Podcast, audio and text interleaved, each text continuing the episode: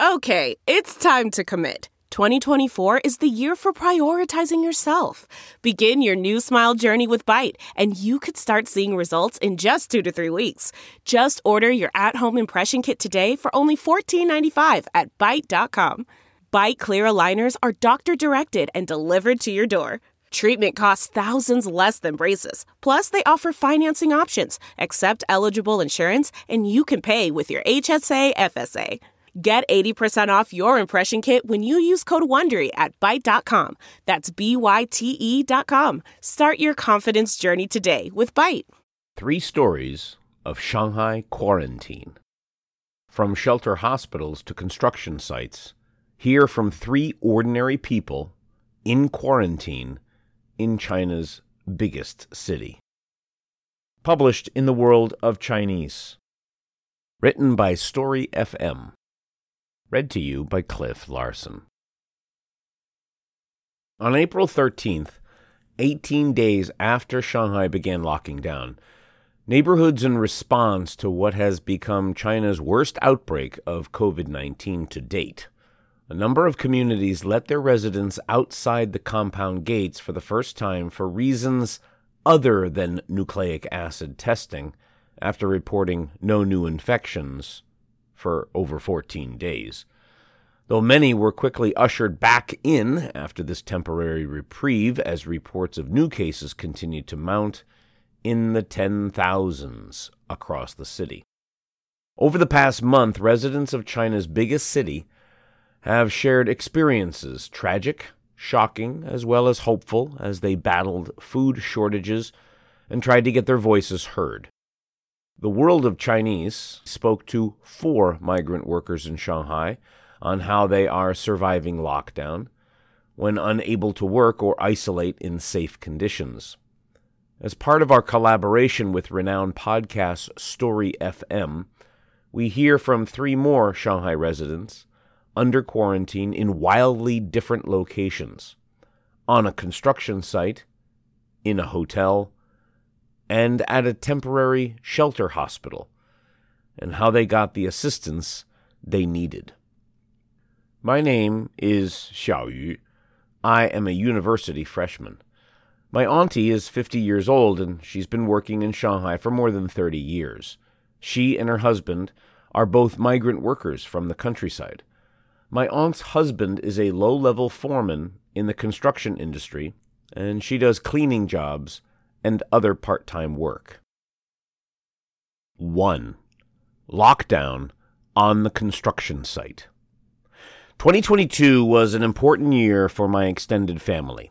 My aunt's daughter got married during the Lunar New Year. She's my aunt's only daughter, so Auntie was ecstatic to see her settle down. On February 20th, I accompanied Auntie to Shanghai from our hometown in Anhui Province. She was preparing to make a fresh start in the new year. At the end of March, there were some signs that Shanghai was considering measures against the increasing severe outbreak. My parents' company closed down, and all the employees were required to stay at the office. That night, we had a video call with Auntie, who said all was well on the site. However, the following evening, their construction site was shut down. Reportedly, someone there was a close contact of a COVID 19 patient. Employees at my parents' company could continue working as long as they had access to a computer. Once a construction site shuts down, the workers have nothing to do, and if they couldn't work, they earn nothing because they were paid by the hour. What's more, the middle aged men you see on most construction sites are usually the backbone of a whole family. If the work dries up, an entire family loses its income. That's the worst part. 2.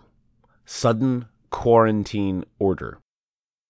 On the ninth day after Auntie's construction site shut down, the pandemic blew up in Shanghai.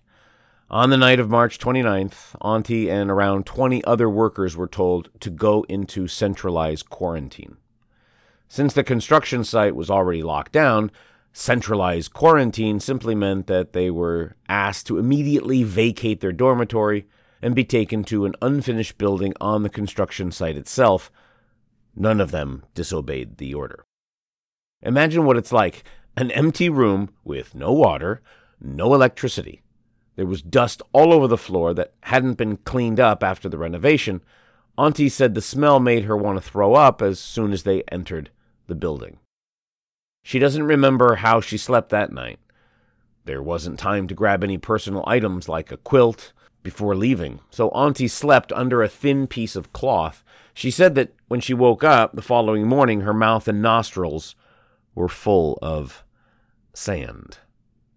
There was no breakfast that morning. At 1 p.m., there was a delivery of instant noodles. How are we supposed to eat this without electricity or water? The workers asked. But the noodle packets had been tossed at them over the wall. There was nobody to listen to their complaints. When they couldn't fight their thirst anymore, some workers began drinking water from the fire hydrant nearby. Auntie was reluctant at first, seeing how dirty the water was, but in the end she gave in. They ate instant noodles for about three or four days, and when Auntie called us, we asked, Have you eaten? Is, is there still no food to eat? She replied that there were just two packets of instant noodles per day and nothing else. She spoke as if this were perfectly natural, but I was shocked. It's the 21st century, and it was in Shanghai. Wasn't Shanghai a world class city? It was cold in Shanghai during those days. Auntie caught a cold, and she wasn't the only one. But there was no medicine and no one to check up on them. The workers were unhappy, but were afraid to say anything. They'd called up their supervisor, but their supervisor replied, I'm also in quarantine. I can't do anything. No matter how many times they called, nobody would take responsibility. Construction sites are contracted out to many different companies. Unlike a company or a school, there's no centralized management. Instead, they're a collection of different parties drawn together by profit, and when there's trouble, they dissipate as quickly as they come. People like Aunt and her husband were ordinary farmers, honest people who would always say, uh, Let's just hang in there a little while longer, it'll pass. Until it didn't. The next time I called Auntie, she had such a high fever and a sore throat that she could no longer talk. I told her point blank, I'm going to call for help on the internet. You can't go on like this. She still kept telling me she didn't want to make a fuss. I asked her, Auntie, is keeping your head down more important than your life? 3. A cry for help. I posted a cry for help on Weibo. I didn't write a draft, I just typed. Please help the construction workers at the X group. They have no water or electricity. They can only eat instant noodles when they're hungry and drink from the fire hydrant when thirsty. I wrote this at 1 p.m. By evening, the post had been read over 200,000 times and shared several thousand times. I was touched by one young woman who was also stuck at home, who told me she had an extra quilt that she could give my aunt. She called a taxi and told the driver to take it to the entrance of the construction site for my aunt's husband to pick up. On the afternoon of April 2nd, Auntie said they finally had a meal delivery. It was cold, but it was better than nothing. I think I was possessed during those few days. I refreshed my Weibo page every moment of every day to see if any more people had shared my post. And by April 3rd, there was over 2 million views. Yet by the fourth, there was no improvement to their condition. I was furious. I went into my WeChat groups, my WeChat moments, my QQ groups, my Bilibili. No matter what, I asked my friends and followers, help me spread the word. I also called the sub-district office, but the line was always busy. Later, someone on the internet told me that everyone at the sub-district office had been put under quarantine and couldn't help with anything. 4. A reply. By the evening of April 4th, my story was trending online within Shanghai. There were almost 6 million views. We finally got a call from the Shanghai Center for Disease Control. They sent me a text message saying, oh, We're looking into the matter. Please wait for further updates by text message. Later, a manager at the construction site called me saying, We have learned about your aunt's situation, and the company has called an emergency meeting about how to manage these workers. The next morning, a higher level manager called me saying, We are aware of your situation. Please stay put, and we'll deliver supplies by this afternoon.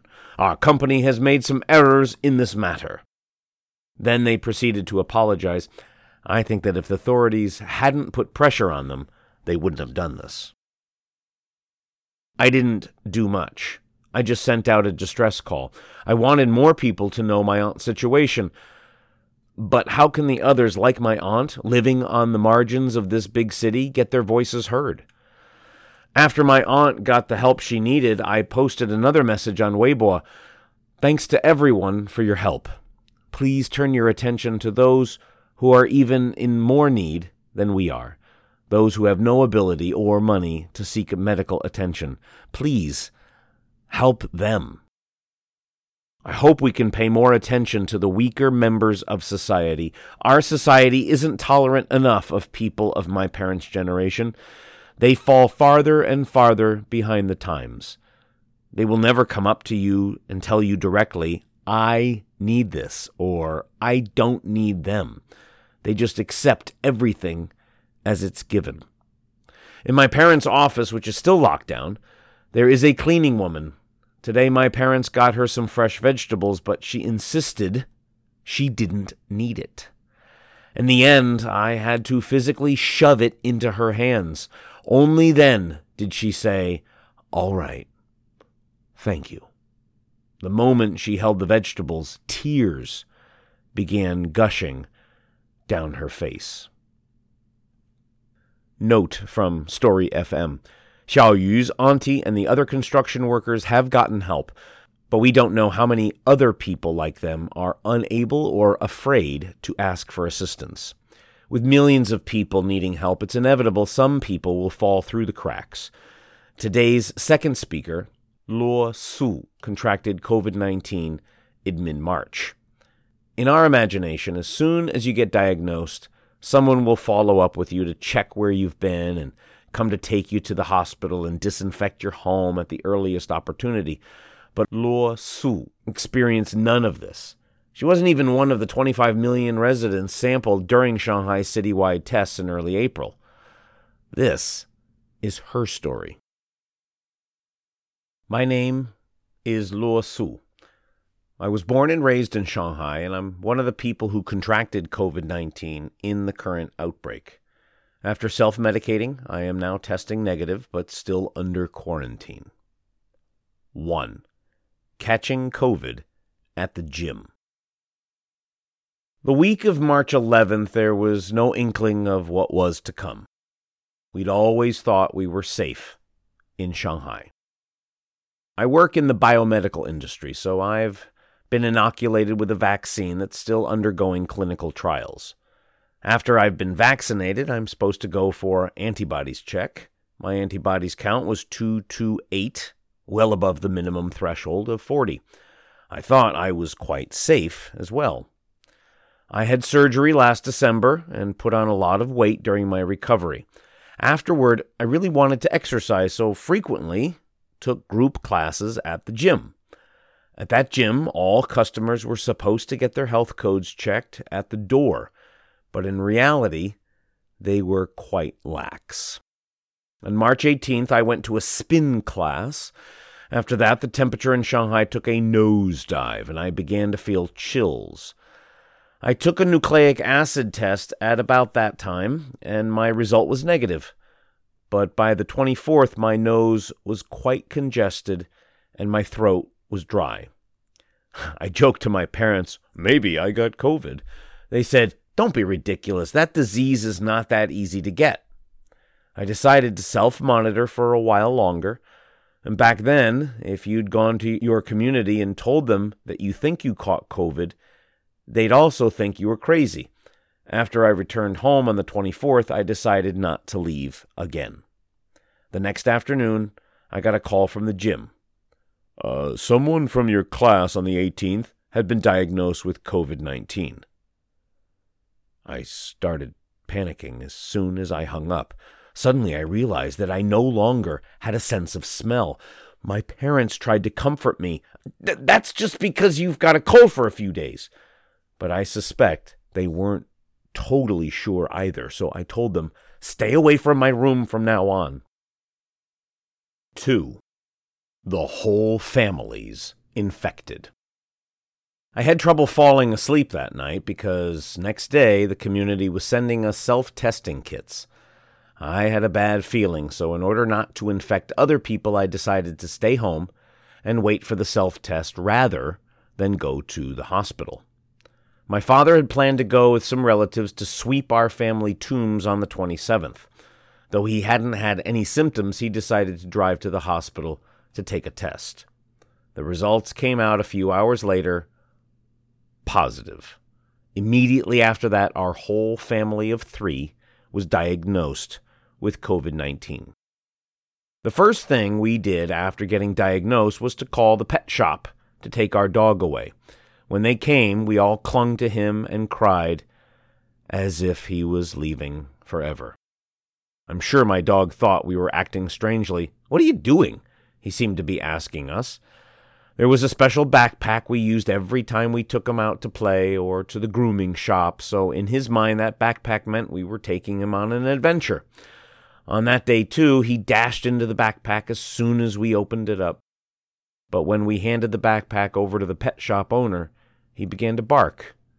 He could smell us getting farther and farther away from him. We made preparations to leave our home. It felt like someone could arrive at any moment to take us away. My parents filled two cases with our personal items but nobody had come for us by 10 in the evening, so we took our pajamas out of the suitcase and slept. The day after we got diagnosed, we received some phone calls asking where we'd been in the last four days, but they didn't give us any advice or how to treat our condition. I called up a doctor I knew and bought some medicine that they suggested. And by the fourth day, we were still at home but my symptoms began to improve. I began to regain my sense of smell. When I opened my fridge, I could smell everything in it. I used the self testing kit and got a negative result, and immediately told the news to my community and local CDC. Yet during those couple of days, my mother began to lose her sense of smell. I knew then that I had infected her because her symptoms were two days delayed compared with mine. At the time, I heard that they were running out of beds in shelter hospitals. By my reckoning, if nobody came to take us away, we would quarantine at home and recover on our own. The Omicron variant is highly infectious and hard to detect, but it isn't as virulent as other types of the virus. At that time, we weren't too worried. 3. My parents leaving. If anyone could have beat this thing on their own, it was my mother. She's a tough woman. Back when she worked in the state owned factory, she'd been awarded the country's highest honor for a female worker. Yet in my family, the disease affected her the worst. In just four days, my mother lost five kilograms. Omicron can reduce your appetite, but besides that, she was constantly stressed out by reports of horrible conditions in the shelter hospitals. She wouldn't show her worries to anyone else, so it ate away at her from the inside, making her thinner and thinner. On the evening of the 29th, the doctor called to tell my parents to prepare to move to the Shanghai Geriatric Medical Center. I didn't know how conditions were at the geriatric center, and I was worried because my father had two heart attacks in the past. I asked the doctor whether they could make any exception. Who asked you to get sick? he snapped, and hung up. I felt really guilty then, because I was the one who had infected my parents. I cried and apologized to them. My dad said, What's there to apologize for? We're family. We've lived through tougher times before. I'm sure someone will take good care of us uh, once we arrive at the hospital. The minibus came for them at 10:15. The whole bus was full of elderly people, and I stood at my window and I cried as I watched them drive away. Then I got a call. You'll be sent to the shelter hospital, said the person on the other end. I told them my test results had already returned to negative. We're only doing what we've been told, they replied. At 11 at night, the community made me take another test, and the result came back positive the next day. When they took me away, I didn't know where I was going and for how long. And by the time they dropped me off at my quarantine hotel, I had hit rock bottom. They provided you with three meals per day, but I didn't go pick up my dinner that night. At eight, when I called my mother, I said, Mom, I, I don't know when they'll let me out. I, I don't want to eat anymore. My mother is not a demonstrative person. That was the first time she'd ever shown emotion in front of me. She said, You have to eat. Take care of yourself. We were both crying when we hung up. 4. A waiting game. I didn't find out until later that there was no doctor at the quarantine site. How long will I be here? What kind of treatment will I get? Where will they take me afterward? I, I, had no answers. I could only wait and try to manage my own emotions. My parents were being taken care of, and my dog was being cared for at the pet shop. So I told myself I had nothing to worry about. And by the third day, my feelings had calmed down.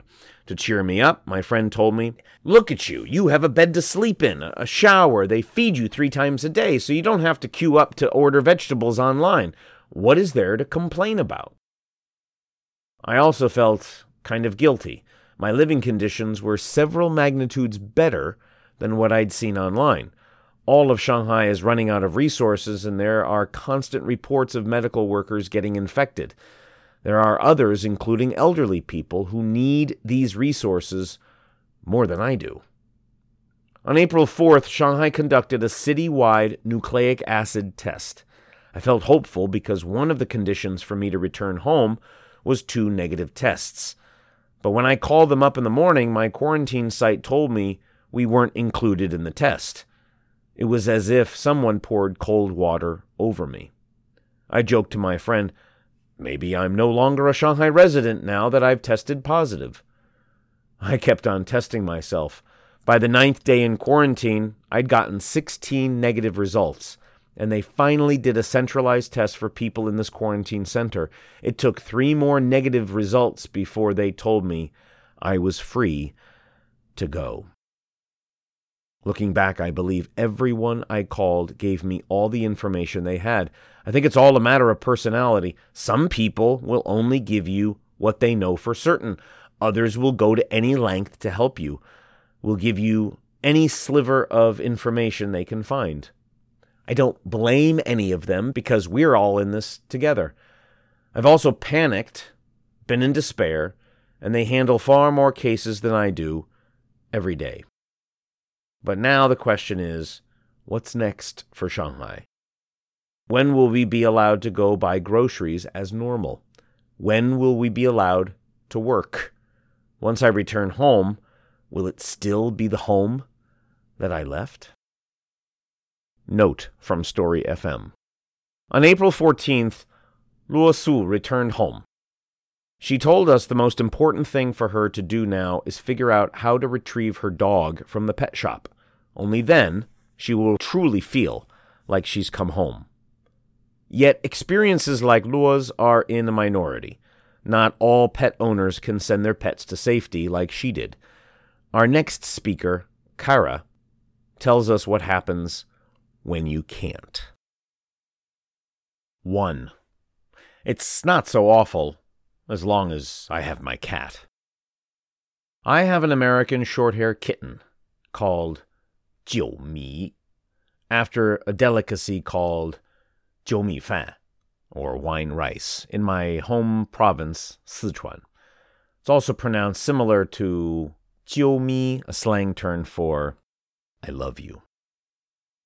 She has a black and white coat with a big white patch on her back, as if she ran out of ink in the womb. She's very sweet. Every night when I get home, she's always waiting for me on the sofa. This one time I went back to my hometown for a wedding and stayed overnight. On the home surveillance system, I saw her waiting on the sofa from 7 to 10 in the evening. That went straight to my heart. I thought, the world isn't such an awful place. As long as I have my cat, she'll never abandon me. My company began asking us to work from home on March 10th. At the time, I wasn't too worried. I didn't think I'd catch the virus, and if I did, I'd send my cat to stay with a friend in my apartment complex. 2. Diagnosis I developed a sudden fever on April 1st and got notified that my nucleic acid test showed abnormalities. They began testing me individually and diagnosed me on the 5th. I wasn't able to send my cat to my friend's apartment as planned. The CDC told me that if my community agreed, I could quarantine at home. For Jiumi's sake, I asked my community for permission to do this, but my community refused. At that point, I began to panic. I kept calling them to explain I had a pet. They insisted, Your pet must be positive. I got angry. I felt like I was talking to a stone wall. I felt they had no right to come and take away my cat. Plus, she's so little. She's less than a year old. I didn't care about myself, but I wanted to protect her. Even if they took me away or punished me, I couldn't let them harm my cat. The community workers told me over the phone uh, Think carefully. Is your cat more important than a human life? I'd read news about pets being harmed in the name of disease control. I asked an online group of pet owners what I should do. Someone gave me a phone number for the Xuhui District CDC. They were quite friendly, but they didn't give me a definite answer either. They just said, in principle, nothing would happen to your pet. Well, I was still worried. If the residential committee came in to take my cat away, I wouldn't be able to do anything since by then they'd also have taken me away. Jiumi, though, just kept eating and drinking. I told her, Little cat, look at all these people worried about you. And what are you doing? But she didn't care. When she slept, she slept like a log. The next day, I called the residential committee again.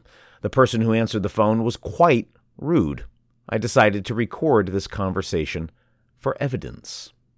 A friend posted the recording of my call on Weibo asking if anyone had similar experiences. Unexpectedly, the recording got shared tens of thousands of times. The next day, someone from the subdistrict office called me and said that they agreed to let me send my cat to a safe place. 3. A sigh of relief. The hardest part of the journey was from my apartment to the entrance of the compound. You need to let the residential committee know and find a volunteer willing to take the delivery. There are not many people willing to deliver pets, especially from households with positive cases. I called some pet transportation companies, but they were overbooked. In the end, I used the Meituan delivery platform and added a tip of 50 yuan. I waited three hours before someone finally agreed to take the delivery. I let out a sigh of relief. I got transferred to a shelter hospital two days after sending Jiumi away. Even to this day, there are people still commenting under the Weibo post or privately messaging me asking how my cat is doing. The groomer who's currently taking care of Jiumi at the pet shop has sent me some updates. She's very cute, very active. She gobbles up all the food like a little tiger, and when she's done, she takes a nap and snores away. When she wakes up, she's full of beans again, and when she's in heat, she'll start yowling. I think a lot of people who were worried for Jiumi were also worried for themselves. Nobody thought something like this would happen to them. They hoped that my experience would bring some of them comfort if I was able to send my cat to safety, that means there was hope for them. To this day, Shanghai has no clear rules about what to do with pets during the pandemic. Many communities still have the conservative attitude that pets are carriers of disease. I think everyone is worried that their community will harm their pets. My suggestion is that as soon as you get diagnosed, remove your pets to a safe place because you don't know when you'll come back. At home, your pet could run out of food, or they might tip over their own water bowl and run out of water. Contact a pet shop ahead of time and see if you can find a volunteer in your community chat groups for the crucial journey between your apartment and the community entrance. If you really have no other option, you can leave them at home, but make sure you leave enough food and water. You can turn on the tap a little so that it drips, and then your cat can drink from that if they run out of water or overturn their bowl. Lock your door when you leave, and don't give the residential committee your key. The people who come and disinfect your home and are supposed to ask for your keys first. They have no right to break into your home. The Xuhui CDC also told me that I had the right to refuse disinfection. In that case, you're supposed to open your windows or contact them to disinfect your home after you return. I never thought this could happen to me until it did. I hope everyone has the courage to go and defend their rights we haven't done anything wrong. You've been listening to three stories of Shanghai quarantine, written by Story FM, published in the World of Chinese, translated by Hattie Liu. Text has been edited for brevity and clarity. This story is published as part of the World of China's collaboration with Story FM, a renowned storytelling podcast in China. It's been translated from Chinese by the World of Chinese and edited for clarity. The original can be listened to on Story FM's channel on Himalaya and Apple Podcasts, in Chinese only. Read to you by Cliff Larson.